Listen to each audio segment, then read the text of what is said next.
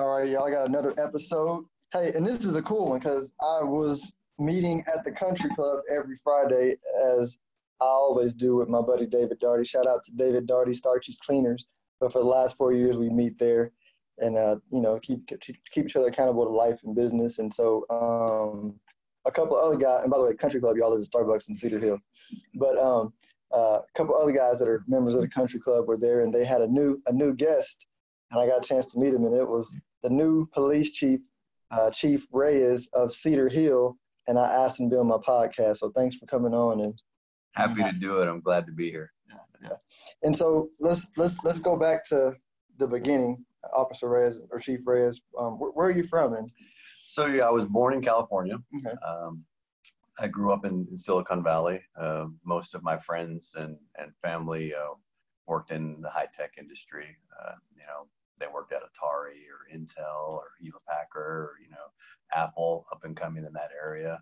Um, so I, I, grew up there, played baseball and football my whole life. Um, my parents were young parents. They, uh, my, I have an older brother. Um, my mom was 16 when she got pregnant with him, and I think my dad was 17. Um, so they were very young parents, and then I was born a couple years later.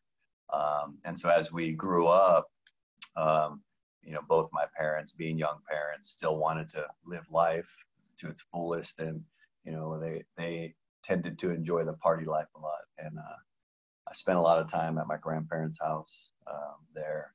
And uh, both my parents struggled with drug and alcohol abuse. Uh, my father was very abusive to my mother.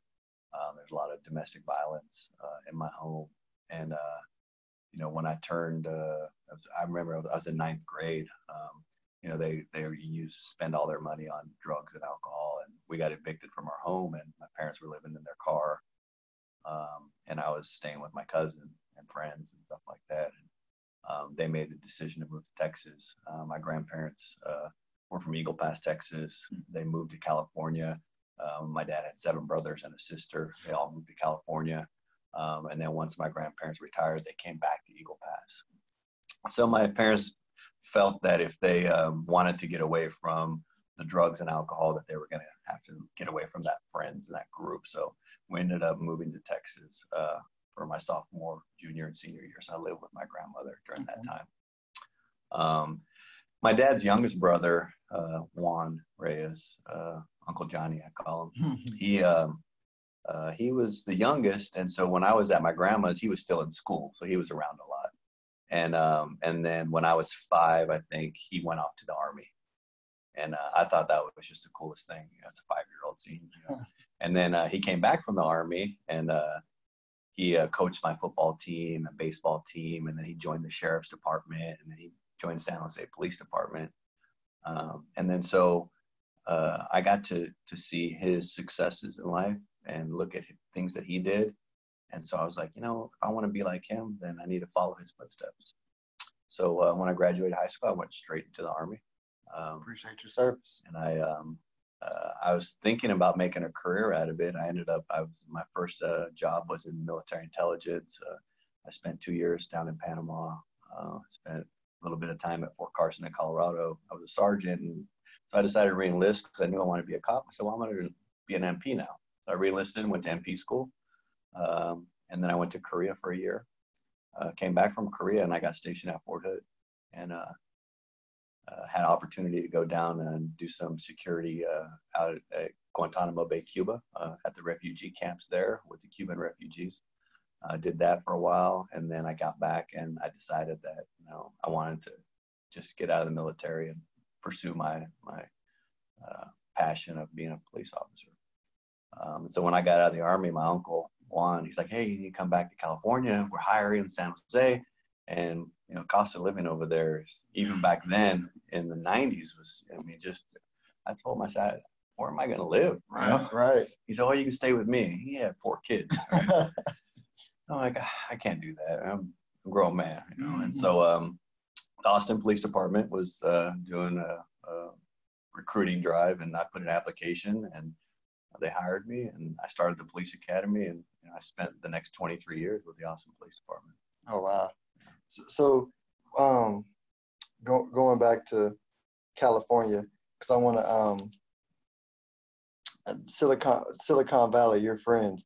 How like how did how did um how did all that play out? Like you still keep contact with your friends? Did any of them join any of the big companies? I, I have uh, I do keep contact with. I have one really good friend of mine, uh, Ray Ray. Um, he actually came in, flew in from California for my swearing in uh, here, and so he was here for that. So I do keep in contact. And you know, um, what I didn't say is a, couple of years ago, my uncle um, he got ALS, mm. and so uh, that's been really tough. Yeah, you know, that's uh, I never knew anybody with ALS, but watching that the the progression of that disease, um, it's just heart wrenching. It was pretty tough. And so uh, I go back uh, periodically, um, you know, maybe once a quarter, uh, just fly up there for a weekend just mm-hmm. to spend some time with my uncle, and I get to see my friends and stuff at the same time. Mm-hmm. And so, uh, so yeah, a lot of them are are uh, working in high tech industry over there. Um, and uh, you know, I keep in contact with a lot of them. And usually, when I go visit, we have like a little mini reunion. I know we have our, our 30th class reunion coming up this year in mm-hmm. in July, so um, I might make it back for that. I'm sure you wear, you make sure to wear your Cowboys I uh, do. shirt when you go. yeah, and my buddy's a 49ers fan, so we already looked at the schedule. They don't play this year, and we're like, dang, you know, they used to play every year, but they don't anymore. So, mm-hmm. uh, yeah, he's got season tickets to the 49ers games over there. So he's a big 49ers fan. So that's always been a little rivalry that we got going on. So mm-hmm. yeah. Yeah, yeah. Well, um, and so you went to Austin, and, and before before we talked, you had a unique um, story about Austin. So you were at Austin during the package bombings last year. Yeah, that was a that was a pretty uh, contentious time in in our and it really tested the resolve of the community um, being attacked um, by an unknown assailant who's just basically randomly placing bombs on people's porches. Um, it was really, uh, you know, you had to really take a take a look at yourself and your family and your community and and try to come together. And you know, fortunately, we had uh, you know you don't understand the power of uh, the federal government or law enforcement uh, until you see it in action. Right. And um, we had great partnerships with federal agencies that came in and helped. And you know, we had the FBI, ATF. Um, you know, all the what we call alphabet soup. You know, all the three letter mm-hmm, agencies were there, mm-hmm. um, and um, you know, we were able to uh, get that guy identified and located in a short, what I believe was, it was a short amount short. of time, um, especially when you look historically on other uh, bombing incidents occur, the amount of time that it's take uh, to solve those. Um, but yeah, it was a, you know, it was a tough time, you know, it was a, you know, especially having to come home, you know, if, if, you know, I think my family is just the same as everybody else's family. You got people buying stuff off of online or Amazon every day, and you're getting mm-hmm. packages every day. And you know, my kids get off the bus every day and they're always picking up packages, bringing them in. And, you know, it's a tough conversation to have with a 10 year old and eight year old that they're no longer allowed to pick up packages mm-hmm. and then have to explain to them why. Right. And then, you know, for the next several days, every day was daddy, did you catch the bomber? Daddy, did you catch the bomber? Um, and our, uh, you know, our, our bomb squad uh, worked really hard on that case with all of our partners and, uh, our homicide investigators. It was just a, an excellent team effort uh, to bring that to a conclusion. Yeah, because it, it was super quick. I remember watching it and I was going, man, how are they going to catch this guy? You know, and literally probably an hour after I saw it and, and, and said that, um, and I, I might have been real late, but I was like, oh, they they got the guy already, you know, and that was that was amazing, right? Yeah. So um, no, that's so. What what ended up bringing you to uh, Cedar Hill? You know, um, I was an assistant chief in the Austin Police Department, and you know, I always had an aspiration to be a chief of police. Um, but when you when you grow up in a um, large organization like that, you you realize that once you reach the rank of assistant chief, uh, if you want to be a chief of police, you're going to have to uh, look to another city to go be a chief. And so, you know, I um, saw the the position posted, uh, and I researched the city, visited the community, uh, brought my family over here to to look at it, and um, you know we live in a small town um, south of Austin, Buda, um, so mm-hmm. and we're used to living in that small town uh, environment, um, but I'm used to working in a bigger city, and and I thought that you know being having the ability to work and live in that same small time environment would be a really good opportunity for for me to uh, get to know officers, get to know the community, uh, have my family be part of everything, um, and just uh, you know take the experience and everything I've done in Austin and try to help uh, move this organization forward. Mm-hmm. Yeah, and, and and this is kind of an off-topic side note, right? I've always so I you know I went to school in San Antonio. I you know, and we lived there for uh, some years before we, we moved here, and um, what I noticed was California, Austin, San Antonio, um, has a feel like Cedar Hill. Uh, you know, I know it's not as many hills, but I was like, man, this is like one of the few places in the Metroplex that feels that way. Did, did you feel the same way, or was that just me making that up? It uh no the, the like the hill country vibe, mm-hmm. you know, that we have over there, the Texas Hill Country. Um, it's interesting because the first time I came to Cedar Hill, it was I was actually on my way to a Cowboys game, and I said, "Well, I'm going to go in a day early, and I'm going to visit uh, the, city." And when I first drove in, um, the first it was the evening time, and I saw the towers, and I was like, "Oh, wow, that's pretty cool. I wonder if that's in Cedar Hill." And then I I passed the smokestacks in Midlothian, and then I got into Cedar Hill, and the towers are like smack dab in the middle. and it's like it's almost like um, it was like a beacon, right, calling me. Mm-hmm. You know, it's mm-hmm. kind of strange. Uh, and then I drove around that, that area over there because I went straight to the towers and I saw the lake and I was like, man, what a beautiful lake. And mm-hmm. some of the, the communities over there and uh, drove into the downtown area. And, um, and then, yeah, it was uh, that, that hill country feel. It is, mm-hmm. it is mm-hmm. kind of similar. Oh, definitely, definitely. Yeah. And, I, and I, I'll give kudos to the Cedar Hill um, Police Department because um, through my chamber affiliations, I've gotten to meet a lot of the officers and like y'all are like some nice police officers, like for real, you know. Um, and for the most part, I think the perception of a lot of officers is that most of them aren't nice. The ones I've met are nice, but Cedar Hill, I think, just the community is just kind of you mentioned nice, together, approachable, right? And I'm um, that's one thing I am. That's why I was excited about interviewing you because I was like, I think uh, when I met you, I was like, oh, he's just like you know the the officers I know here.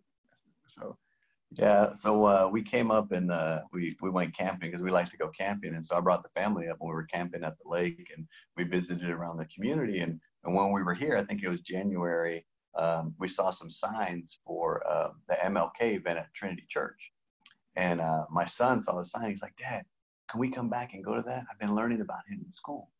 And I was like, "Yeah, if you want to come back, we can come back for that."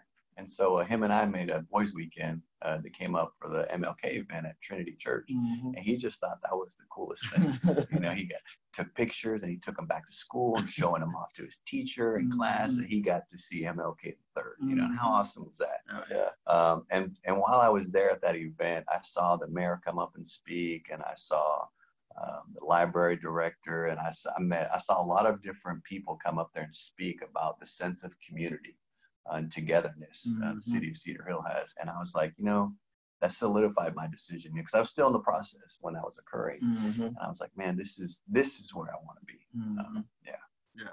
So so now now now that you're here, what um I, I it's it's my opinion, right, that Cedar Hill in, in the history of Cedar Hill, we're going to look back 30 years and say this was the time period where Cedar Hill either maximized its potential or dropped the ball but I think Cedar Hill has a big opportunity to be a big a big suburb, right? A you know Plano, Frisco, Arlington, you know tight, not exactly like them, but uh, level city, which means as you have that kind of growth, you have the positives and the negatives that might come with that. So, um, you know, what's your what's your thoughts on keeping Cedar Hill safe and and the strategy for that?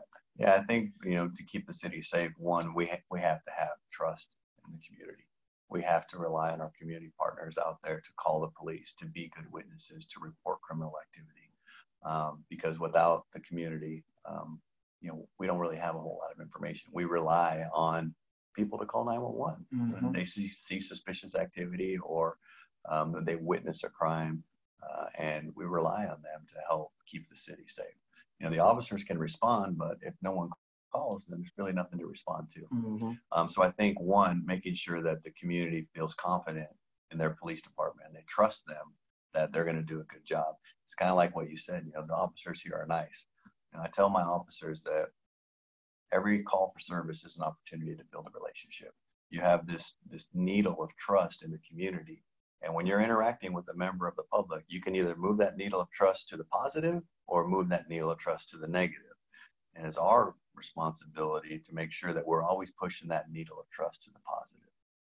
Um, and, you know, officers are going to take a lot of calls a day. They might take 10, 15 calls a day, mm. you know, and, but someone that calls 911, that might be the only time they ever interact with an officer. You know, to the officer, it's just another call, but to that person, that's what's going to shape their perception of how they feel about police officers. Mm-hmm. And so we really have to take advantage of that moment and help to establish that trust and build upon that. Mm-hmm. Yeah. yeah. You know, it's funny. You know, I was somewhere and they said, hey, who here is doing what they thought they would do when they were like seven or eight? And I was like, yeah, I'm, you know, I'm doing what I wanted to do when I turned 19. You know, when I was seven or eight, I wanted to be a, a detective specifically, right? I was a Batman fan and I was like, oh, Batman's a detective. I want to be a detective. So uh, it's funny that uh, it it didn't uh, after I, after I figured out. Wait a minute, like you grow up and you actually like you can actually like it's not at the end of the episode, right? You can actually like not have another episode. You know, I was like, I think I'll uh, I think I'll go into business. you know, you know, but uh, but, but you know, um, law enforcement was one of the first things that um, I wanted to do. Matter of fact, my mom still said I should have went to law school. She said, you should have at least been an attorney. I was like, yeah, mom, but yeah, yeah. Yeah.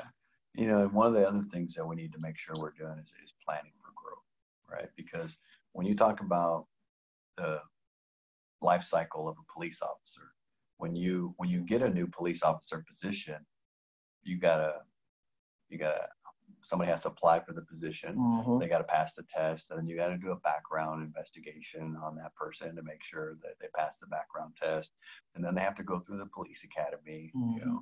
And then once they graduate the police academy, they have to go through their training period with the police department, ride with the field training officer. And so, you know, the time between that you hire or you get authorized to have a next one more police officer to the time that person actually becomes functional, you're talking about a year.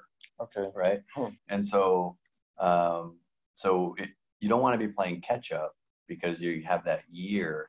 So you just need to meet, make sure that you have good planning processes in place to forecast out growth for population, mm-hmm. growth for uh, you know, businesses are going to be coming because even though the daytime population might be a certain number, mm-hmm. if you have, you know, for example, you know, the convention center know, hmm. right? How, how, many people visitors is that going to bring mm-hmm. in, right? Because that that takes you know you have more visitors, you're going to have uh, more activity. You know, mm-hmm. It just mm-hmm. goes hand in hand. And so I think it's just um, you know developing a, a, strategic plan to make sure that we have uh, the staffing and the officers in place to, to maintain the same level of service that we provide to the community now mm-hmm. um, and keeping it safe. You know, I, I, left, I printed out the, um, the last month of, of, of activity here um, and you know, one of the things that we're very fortunate to have in Cedar Hill is our community partnerships, mm-hmm. right? And we have a great Citizens on Patrol program. And through our Citizens Police Academy, that we you know we bring people through. And, and by the way, if you haven't been to the Citizens Police Academy, you need to go. Okay. Okay. And once once you're part of that, then you can volunteer as part of the alumni program. And we have um, citizens out on patrol that handle some of the really minor low level incidents where somebody might call but it doesn't really need a police officer. Mm-hmm. And so we have, you know, these 686 hours last month of volunteer hours awesome. where citizens are volunteering, spending time out in the community, freeing up our police officers to respond to emergencies. Mm. Right. And so that's a great program that we have. And it really is a force multiplier for us. That, that's huge. That, that's one way maybe I can fulfill my childhood dream. There you go. Yeah, there you go. Yeah. Go to the Citizens Police. Academy and start volunteering. Mm-hmm. Yep. Okay. Yeah. And, and so, um, and you mentioned something that was, you mentioned the growth in the city, and um, and I and I had a I had a question when you that's what it was technology. How is technology impacting the ability for police officers to do police officers to do more with less time? Yeah, and so you more, know more more yeah to do more with less. Yeah, and so you know one of the pieces of technology that helps us is, is license plate readers, right? If an officer is driving around in their patrol car, they can they can see license plates in parking lots or cars driving by, and they can manually type them in and search license plates all, all day long, right? Um, but if they have a license plate uh, reader assigned to the uh, attached to the car, that's automatically doing it for them, and they don't have to be doing it. It's automatic. They can just drive through a parking lot automatically. They'll check in all those license plates, and what we're checking for is stolen vehicles, mm-hmm. um, serious you know felony warrants that mm-hmm. somebody might have, um, and that's what it's checking for. And so that's one piece of technology that's kind of a force multiplier. Uh, the other piece of technology that um, I, I, understand you have uh, a lot of experience with um, is the red light cameras. You know, I don't, I, we don't have the resources to place an officer at every high crash intersection in the city. Um, and so what we do is identify locations uh, where people uh, tend to run red lights, uh, and in response, we place we put red light cameras there. Um, and you know, a lot of people say, well, it's not really fair that I got a ticket from a camera, you know. or there's some you know things about well, the ticket goes to the registered owner of the vehicle, and that maybe that wasn't the person that was driving the vehicle, right? But let me ask you a question: Are you a registered owner of a vehicle? Absolutely. If somebody is driving your vehicle, do you know who was driving it? Yep. Well, then, yep. then and the, and they give you the video, the time, the date. You you, you should know exactly who is right. Yeah. I mean, and so there's a lot of controversy about red light cameras that, oh, you're sending it to the registered owner and you they it might not be that person. But let me ask on the flip side of that, for as long as I can remember and as long as you can remember, people write handicap parking tickets. Mm-hmm. Or a parking ticket for parking in a fire lane. Mm-hmm. Who does that ticket go to? Yeah, the city. It goes to the registered owner of the vehicle. Oh, yeah, yeah, yeah, right. Mm-hmm. So if forever we've been writing tickets to registered owners of vehicles mm-hmm. for parking violations mm-hmm.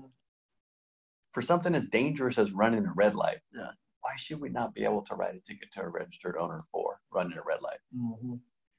and on the flip side of that this is it's not a, a, a criminal violation it's a mm-hmm. civil fine yeah, right yeah, you just pay the civil fine and actually the fine is less through the red light program than if you actually got the ticket from an officer so Mm-hmm. Um, and you know, it, it, cuts down on crashes and it helps keep our community safer. And even though we've had the, even though it's advertised, if you use the Waze app on your phone, mm-hmm. it will mm-hmm. tell you red light camera ahead. Yeah. It warns you. We put up a sign that tells you it's a red light camera, mm-hmm. and then people still run the red light. So here, here we are looking at the stats for uh, March, and look how many people still run the red light. Uh, 823 violations for the month of March. Man. Right? Man, yeah, yeah, it, yeah. You know, this is why I like the people think I'm crazy about the driverless cars. Mm-hmm. You know, and and you probably see this. People like it's not safe. I'm like, bro, it's safer than humans because people don't even look at the road anymore.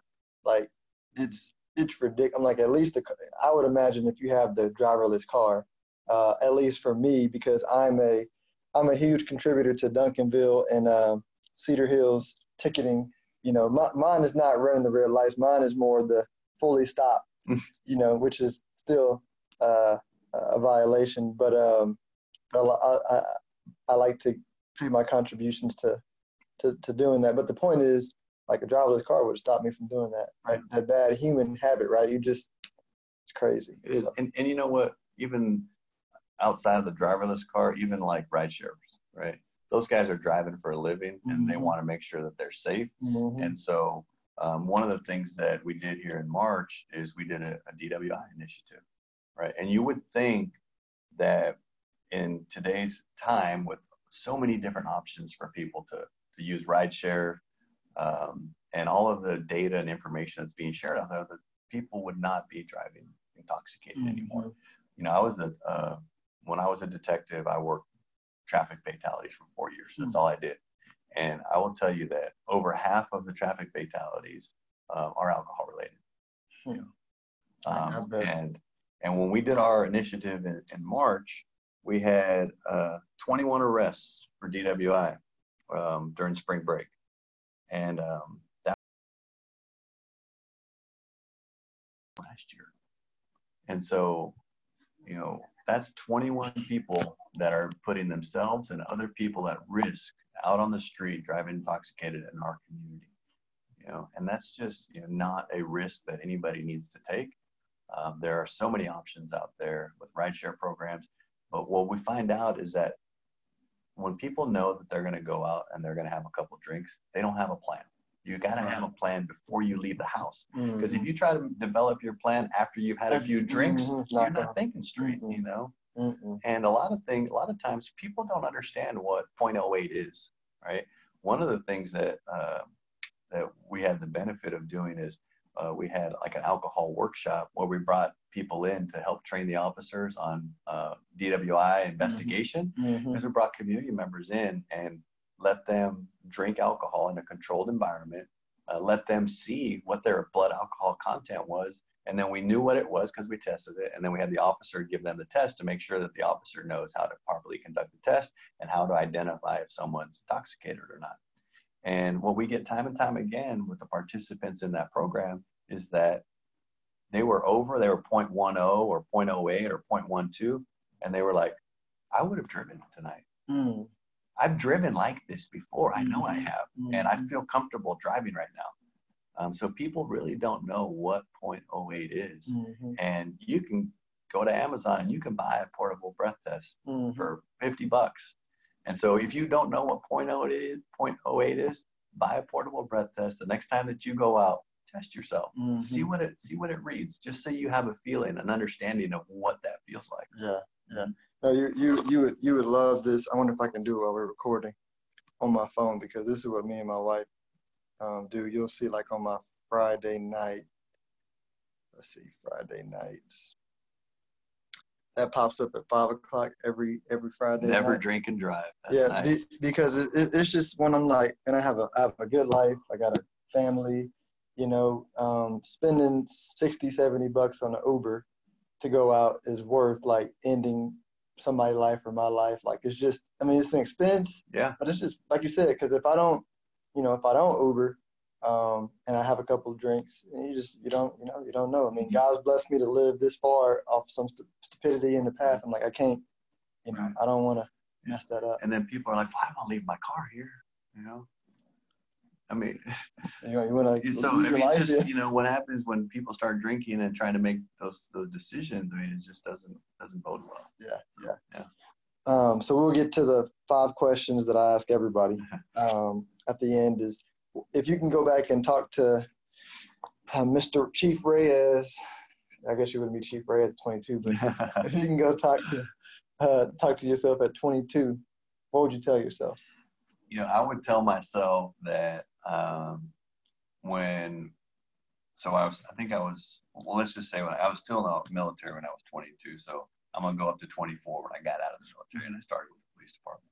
I would tell myself back then that before you get your first paycheck for your first job, um, that you take out five percent or whatever percent of your check and just put that aside to invest uh, in either you know a uh, 401k or deferred compensation Mm. right from the beginning because if you take it out in the beginning you'll never miss it Mm. because you haven't got your first paycheck yet right, Right. right, right.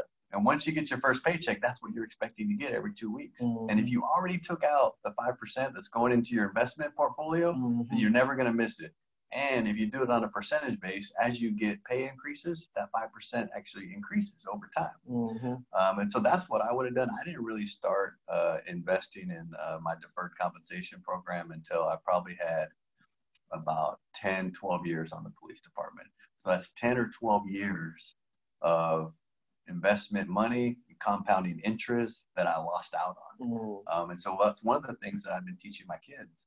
Um, my kids get a $10 allowance every week, and they have three mason jars on their dresser, right? And on the has a sharpie on top, and one of them says spend, and one of them has save, and one of them has give.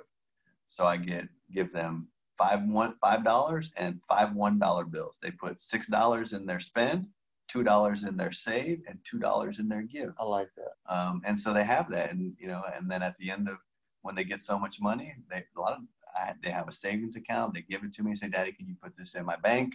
And so i show them i do it on my phone on the app. I make the transfer. They get to see their bank account increase and then they spend you know i don't know how old your kids are. Eight and three. okay so my son is nine and all of his spend money goes to fortnite. So that kid, you know but that's his money. That's what he chooses to do with it. I don't judge you know?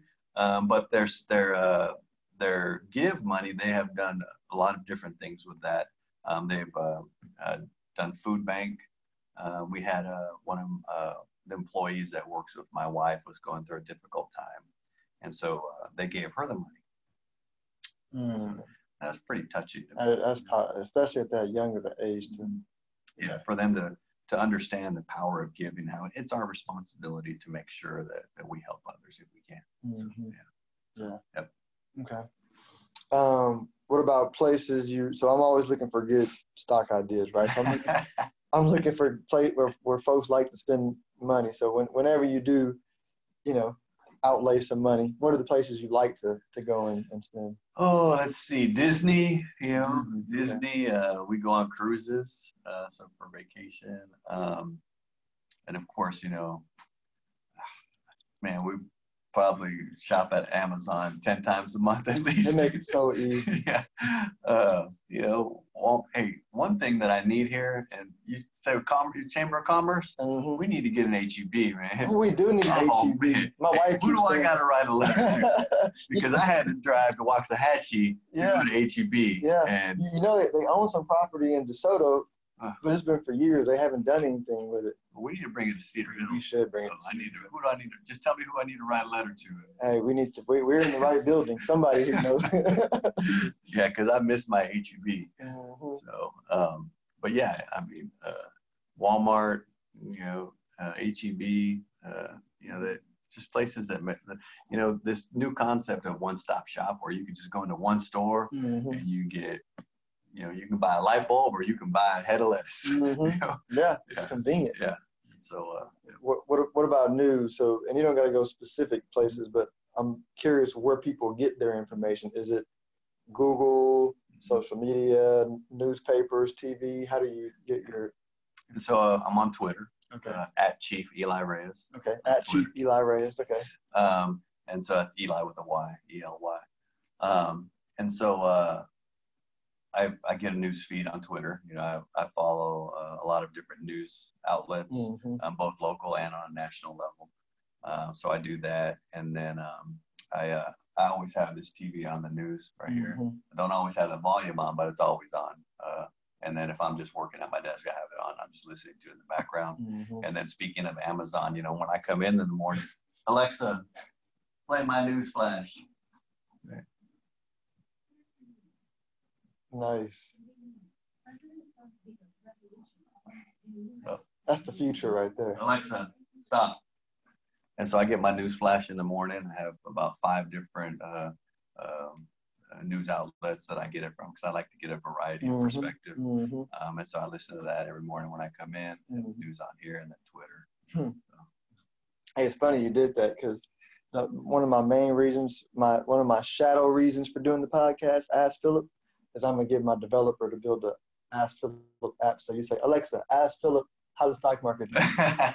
so I'm, I'm gonna have all these episodes where you can pull from. Um, oh, oh shit. She she uh, she thought I was talking to her. you know what's going to happen is people are going to be listening to the podcast and, and they're going to be, you know, getting stuff on their Amazon. app. Right, right. Alexa, buy some toilet paper.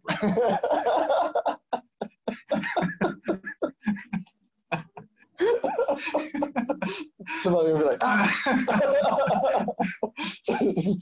um, uh, shows. So whenever you do get downtime and leisure time, what are some of the shows or movies you like to watch? Um, and so I do Netflix a lot, Okay. you know, and uh, one of the one of the things, one of the shows that we've been watching, uh, well, not on Netflix, but on TV that I've been recording is um, uh, God Friended Me. Oh, is that good? Yeah, the guy's got a podcast, man. You know. I didn't even know. Yeah, God Friended Me. That's a Uh-huh. pretty good show. I, I keep seeing it. I just never stopped to watch it. Yeah, Okay. you should watch it. So it's pretty good. We, we um, that's one show that my wife and I watched together. Um, I watched all of um, Madam Secretary. I love Mhm. that show on Netflix. I binge watched that. Madam Secretary. Um, you know, um, the other one with uh, the president. Uh, House of Cards. House of Cards. Yeah, watched all that. hmm Um, and then there was the one uh, with uh, Jason Jason Bateman where he's the Oh yeah. the money. Yeah. Oh, I love that one. He comes out in the summertime. Yeah, so I Um, watched all of that one. mhm, that one. That's Yeah. good. And so really, you know, uh, usually what I do is it's just whatever I can watch on Netflix when I get downtime. Mm-hmm. Especially if I'm traveling or something, I just watch it on the plane or in the hotel room. Netflix is so smart at that because I can't I can't do the week to week, but if, when I do get downtime, then I'll yeah. just catch up and then I'll go days without watching TV. So. But I think like my favorite movie of all time, um, it's either gonna be uh, Remember the Titans. That was a good one. Or uh, um, Sandlot, like Sandlot. I was watching it the other day. I do like the Sandlot. yeah, those are two good movies, two classics. Yeah, yeah, yeah. New York Undercover coming back out. I don't know if you watched that no, back in the day. That was one of the shows that influenced me wanting to be a detective too. You know, I have a hard time watching cop shows. Yeah, you know, they're so unrealistic. I started watching Blue Bloods, mm-hmm. and I had to stop like after three or four episodes because it's like this guy gets in a shooting every episode. you know, but I, have never had to, to fire my weapon in the line of duty, and I pray that I never will. Mm-hmm. But if I did, I guarantee you I wouldn't be at work tomorrow, right. or the next day, or the day after that. Mm-hmm. but it's just like yeah, you know, yeah, yeah. just unrealistic expectations that a lot of these, these cop shows have, have set for society, especially the CSI effect. You know, people seem to think that the stuff that they see that I have something in my office where I can just put my hand up in the air and this magical screen comes up and I could like, you know, mm-hmm.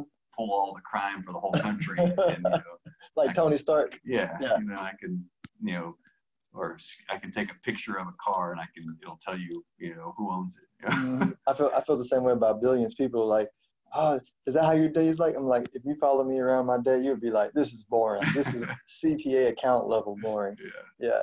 Last question. If, uh, what are the top three books you've read uh, recently or of all times? When I say read, it can be listen, but just top three books. And so um, I'm, I'm more of a listener. I do mm-hmm. uh, audio books, but I do a lot of podcasts too, like John Maxwell books. Mm. Um, and uh, uh, there's a book called uh, "It's Your Ship." It's your ship. Yeah, leadership book, um, and um, and so I think that you know listening to I, I, like to listen to like the little the John Maxwell. Um, they're like little 12 minute mm-hmm, snippets, mm-hmm. you know, because they're short. Um, but there's also you know some some lo- longer ones that I listen to, and and some of the um, like uh, it's American it's American uh, American Life or you're something like that on a podcast that my wife actually got me listening to. So, mm-hmm. um, and you know, when I was in Austin, it was like I think it was about 12 miles from my house to my office, and mm-hmm. about an hour drive.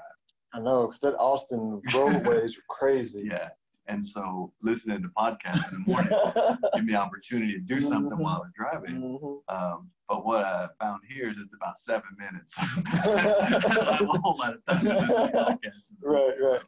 So, uh, yeah. But uh, but yeah, I like it. That's what I do. I'm not a real reader, big reader. My wife is a huge reader. She reads probably a book a week. Mm-hmm. Um, but me, I'm more of an audio type guy. Yeah, I, I probably five years ago I signed up with Audible.com. Before that, yeah. I read ten books a year now I might read two. Yeah. It was yeah, yeah. Actually, I probably read more than ten. Yeah. But uh, well, I appreciate your time because uh, it's super valuable, and I appreciate you protecting this wonderful city. Uh, I look forward to getting to know you more, and um, come football season. I didn't tell you this. I'm not. Uh, I'm a Saints fan, so I'm looking oh. forward to that game. I will be oh. talking lots of trash if I see you in the streets. All right. look at look at the schedule and let's see when they play and let's go. Okay, definitely, definitely. Right. Well, hey, appreciate you. Yep, thank you.